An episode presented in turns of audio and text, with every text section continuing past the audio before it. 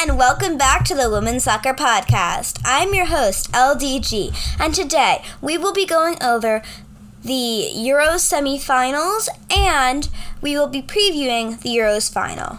You may or may not have known that this summer the Women's Euros are taking place in England, with the bar set to be the biggest Euros ever, and it thrashed expectations. Breaking attendance records for Euro- European tournaments, this tournament was the biggest women's Euros of all time. This tournament has propelled interest in the game, with a record TV audience of 40 million people watching the semi final of England and Sweden in England. All around the world, they, are they were estimated to get at, at least 200 to 300 million viewers for that Women's Euros game, which is exceptional. The ratings have been amazing. This Euros is the best Euros yet. So, let's get into it. Before we resume the episode, I would like to take a minute to remind you all to drop to follow us on Apple Podcast and on our Instagram. Our Instagram is the Women's Soccer Podcast, and obviously you're listening to us on Apple Podcasts, so just go up there to that top right hand corner and click the follow button. Also, I do want to let you know we really have been wanting to do a Q&A episode, but we don't have an, any submissions for this new episode. I know you guys can submit those questions. We have so many submissions from the last one, but we need some more from this one. So remember, just drop a five star review and leave a women's soccer related question down below. Thank you for listening to this episode, and let's get back into it. Okay, so let's see. The Euros occurred on Tuesday and Wednesday evenings with England playing Sheffield, um, England playing Sweden at Sheffield United's home at Bramall Lane, on Tuesday evening, and on Wednesday evening, France took on um, Germany at MK Don Stadium. So, two amazing matchups. The quality of football was super high. Sweden got completely blown out of the water by England. England was just so much better all game. They really controlled it. At the beginning, though, for the first 30 minutes, I would say Sweden did have a little, uh, you know, control of things. But once it got to the 34th minute and Beth Mead buried a volley, Sweden were out of the game. Um, and in the second half, they came out strong. Lucy Bronze with the header. Ru- Alexia Russo, that backheel goal was something. If you haven't, watched those. ESPN has great highlights. Just four minutes, you know, gets all the action. Um, just all the goals in four minutes and a few chances, which is nice. And Fran Kirby finished it off with a scrumptious chip that went right over the head of goalkeeper Hedvig Lindahl. They will be facing the winner of the other match that occurred in the semifinals yesterday. It was Germany versus France. Germany came out on top with Alexandra Popp getting a brace, one in the 40th minute and one in the 70th ninth. France did get a goal in that match though from Kadidiatou Diani's beautiful long range strike that happened to deflect off of the back of goalkeeper, German goalkeeper Meryl Fromm, so it was ruled as an own goal. Let's start with the England game, shall we? So, England obviously won. I went over the results 4 0. Let's take a look at the stats um, of that match that I've curated and let's see how if it really shows the numbers in England nominated. And I'm gonna do, I'm gonna do some like ratings and analyze. I'm gonna analyze like the players on both sides and see who really caused the result to be that way. Okay, so England has 17 shots. Sweden had 12. England had 8 on target, whereas Sweden only had 4. The possession was 58 to 42, with England being in favor. They had more passes, and their pack accuracy was higher as they c- completed 79% of their 453 passes, whereas Sweden only completed 72% of their 310 passes. Um, England only had seven fouls, whereas Sweden had 13. Both teams had one yellow card, no red cards. Both teams had one offsides call against them and Sweden had more quarters with corners with six, whereas England only had four. So okay, these stats clearly show England dominated the majority of the game, but I think this doesn't represent the whole match. I mean, the first 30 minutes were pretty much all Sweden. If you take a look at the um, timeline feature, go to the beginning of the match, there was a lot of good shots from both sides. I mean, Sweden had that one chance at the very beginning where one of their Rolfo was and Jakobsson were very deadly on the wings, but their wingers were just pounding down the sideline and it was a good shot that was parried away by Mary Earps. I'm pretty sure the shot was from Jakobsson. But that front line was very, very good um, for Sweden ac- across the tournament. And I think they just kind of fell apart, to be honest. Like, they are a really good team. We know that. They're second in the world. Sweden just didn't really have their best day, and that's okay. I think we. I predicted them in our Euros preview episode to, um, you know, win the whole thing. I still don't regret that prediction, although I do think that uh, it could have been a little bit a better prediction had I selected England. I was debating between the two of them, as you who have been watching the episode may know, but I think I just chose England. I chose Sweden over England due to the fact that I wanted. I thought that Sweden would have a better opportunity in this tournament. I don't think that scoreline represents the overall quality of both sides. I think that Sweden are a much more competitive team than what that game represented but it is what it is, and they did not win. So, you know, like that's their fault. They had a pretty bad job of containing that front line of England that was so deadly all match with Hemp, Mead, um, attacking off those wings. You know, it was really just an over, an onslaught almost of just power of that England team, and the fullbacks of Sweden looked absolutely lost. And the goalkeeping of Sweden, I love Hedvig Lindahl, but that was atrocious. You even a Swedish fan has to admit, like you got to do better. Um, in the beginning. But yeah, as I'm looking at this at the play by play, one minute in, Sofia Jakobsson's shot was parried away by um, Mary Earps, and Aslani won a free kicks. Um, Blackstenius hit um, got saved and had a shot that got saved from with her left foot. And then two minutes later, in the ninth minute, she had a header that hit the crossbar. So if that those chances had gone in, it could have been close. And like Rolfo missed a chance wide. It was going back and forth at the beginning of the match, and it really looked like you know this could be a competitive game but it just kept on. The tide almost kind of shifted, in my opinion, to England at like the 25th minute or so. It kind of just, the ball was kind of kept in the midfield for them for most of the time. There was a few fouls here and there from Walsh and Bjorn, but yeah, I'm a.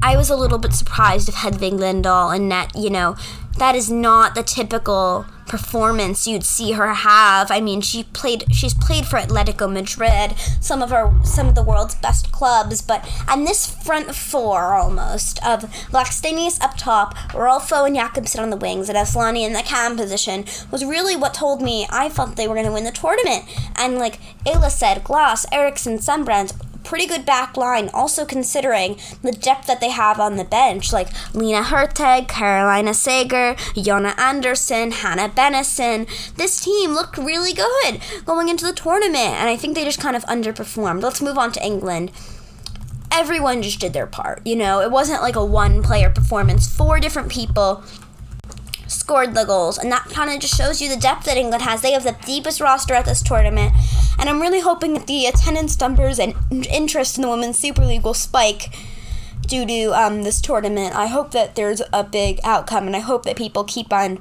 watching them them play. But yeah, Alexia Russo, biggest, best super sub of the tour- sub of the tournament so far. Every single time it feels like she comes on, she scores.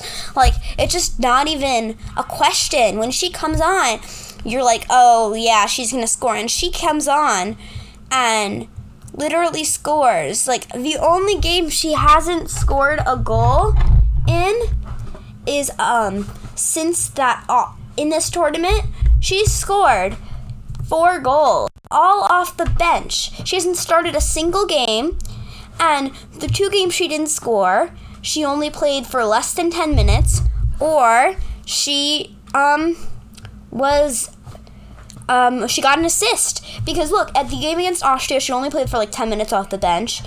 The game against Norway, she got a goal. The game against Northern Ireland, she got two goals. The game against Spain, she got an assist, and last game for England, she got a goal. So like, they're good. Um, England, I think they'll do very well in the final, but I'm not going to tell you guys what happened because we need to move on to that other matchup now. What happened in that game for France? It was just kind of a really close game, much closer, obviously, than the England Sweden game. That game was kind of over. This game was back and forth, very intense. I was rooting for it to go, you know, to extra time. I wanted to see it keep on playing out, but you got to give credit. Alexandra Popp is been the unpredicted hero of this tournament. You know, everyone thought that Golden Boot winner in the from Bundesliga, Lea Schüller, would be taking that starting striker role, but due to her COVID 19, um, due to the COVID 19 pandemic, obviously, we've had a very different. Um, we've had a lot of challenges, not just in the sporting world, but in the world, obviously. And COVID 19 has kept Lea Schüller out of this tournament for a while. And Germany's side is so well rounded. Look at their depth. Lena Oberdorf in that center defensive midfielder role makes me think she is the best CDM in the world right now. Um, Giulia Gwinn and Ronch are t- two of my most favorite field backs to watch. Although you may, you must say, the one weak spot for Germany in that match, if you look at it, um, their wingers weren't attacking um, in the press as much. And the midfielders, Magull and Dabritz, were very central. So there's a lot of space for Diani and um, Cascarino out wide to really put a um, mark on the game. There was not really much um, space inside. They were very tight inside Germany, which worked. But Diani would kind of just cut outside. Huth um, on that side, who was responsible for marking Diani for most of the match.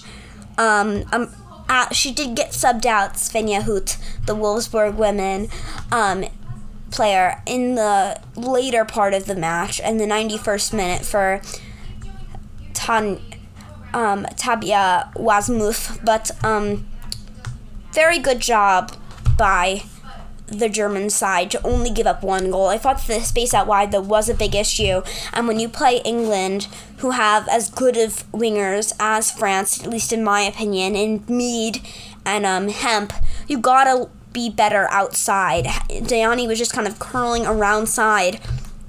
Um, Huth and Dabritz, who were the attacking and players on that um, well, right hand side for France, left hand side for Germany, and Rao just kind of wasn't really tracking Diani for most of the match. And you saw that in the goal. Diani was getting marked on that play, granted, but Diani is just so skillful. And on the other end, Cascarino didn't really get involved in the game as much as I think a French fan would have preferred going into that match. Cascarino is a big difference maker at club level when when she plays in the French league D1 um, Division One feminine for Lyonnais. Um, but in that match, she didn't really get too much chance, too much of a chance to really impact it. You know, she got subbed out relatively early in the second half um, for Claire Mathieu in minute 61. Although I think that subbing out Bacha at um, subbing in Bacha, excuse me, at halftime was the right decision for France. She did really have an impact on that game, although they didn't get a goal.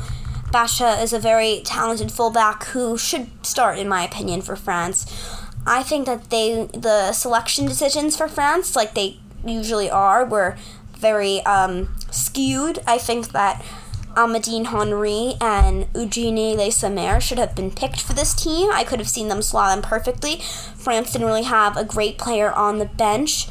Um, after Katoto got injured for that striker role, Malard was kind of um, a good player to have on the bench, but with the French depth, I think that Eugenie Le Sommer maybe I see her not being included more realistic with the depth, but I think Charlotte Bibiolet is a great player. However, I do think that, you know, with having the class that um is brought by Amandine Henry as shown in that Champions League final against Barcelona, that was really missed by France. They were kind of they needed someone to control the midfield. The ball was bouncing around to both halves. I mean, the possession may look on paper um, pretty even at 51-49, but the, no neither team could really control the possession. The ball was kind of bouncing around, almost like a ping pong ball.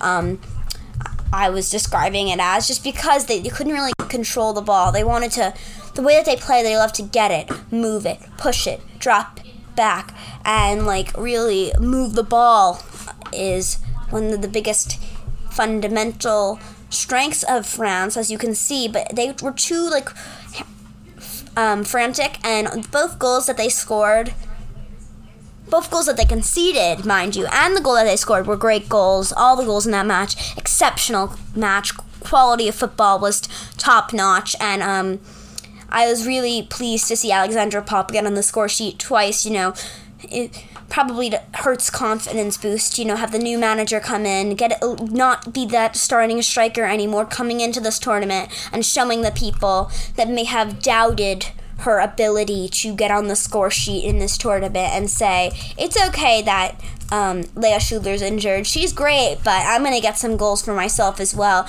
And as you know, as you may realize now, um, the Golden Boot race for this tournament is in a very um, tight race with Beth Mead and Alexandra Popp both nodded at six goals.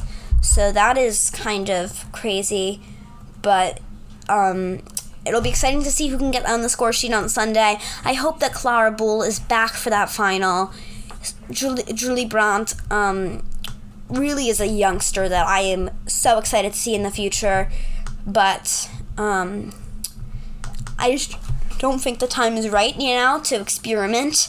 With the German side, they have a chance of winning their ninth women's Euros, I, I believe, and that is just, in my opinion, too valuable of a period to waste um, your best players. And she will have her time, obviously. Um, Jule Brand, where she will be that player that they look for and that they go to, I guess you could say. But um, yeah, it's like if you look at their stuff, they've only not made. They've won so many times. They've won this European Championship eight times. Um, 1989, 1991, 1995, 1997, 19, 2001, 2005, 2009, and 2013. They've won this tournament. And this tournament, I think that they are in the running in that final, obviously. They do have much more of a um, successful history in international women's football. So I will be picking them to go put up a good fight against England. I'm not going to make my prediction yet because I want to go through a few more things. But I'm really excited for women's club football this summer after the European um, competition concludes because I believe that there's so many great stars that have been found at this tournament or refound, I guess you could say, for Alexandra Popp. And I think it'll be interesting to see which transfer movement we see um, after the Euros conclude. We know that many agents were blocking. Um, teams with going in offers until their players were done at this European Championship. So it'll be interesting to see. Alexia Russo is probably on the hot market now. You know, a team like Man City could be looking at a new striker, but I think that she has found her home in Manchester. You know, she cl- clearly seems to like it. I mean, she has gone viral after that goal. That back heel is just incredible.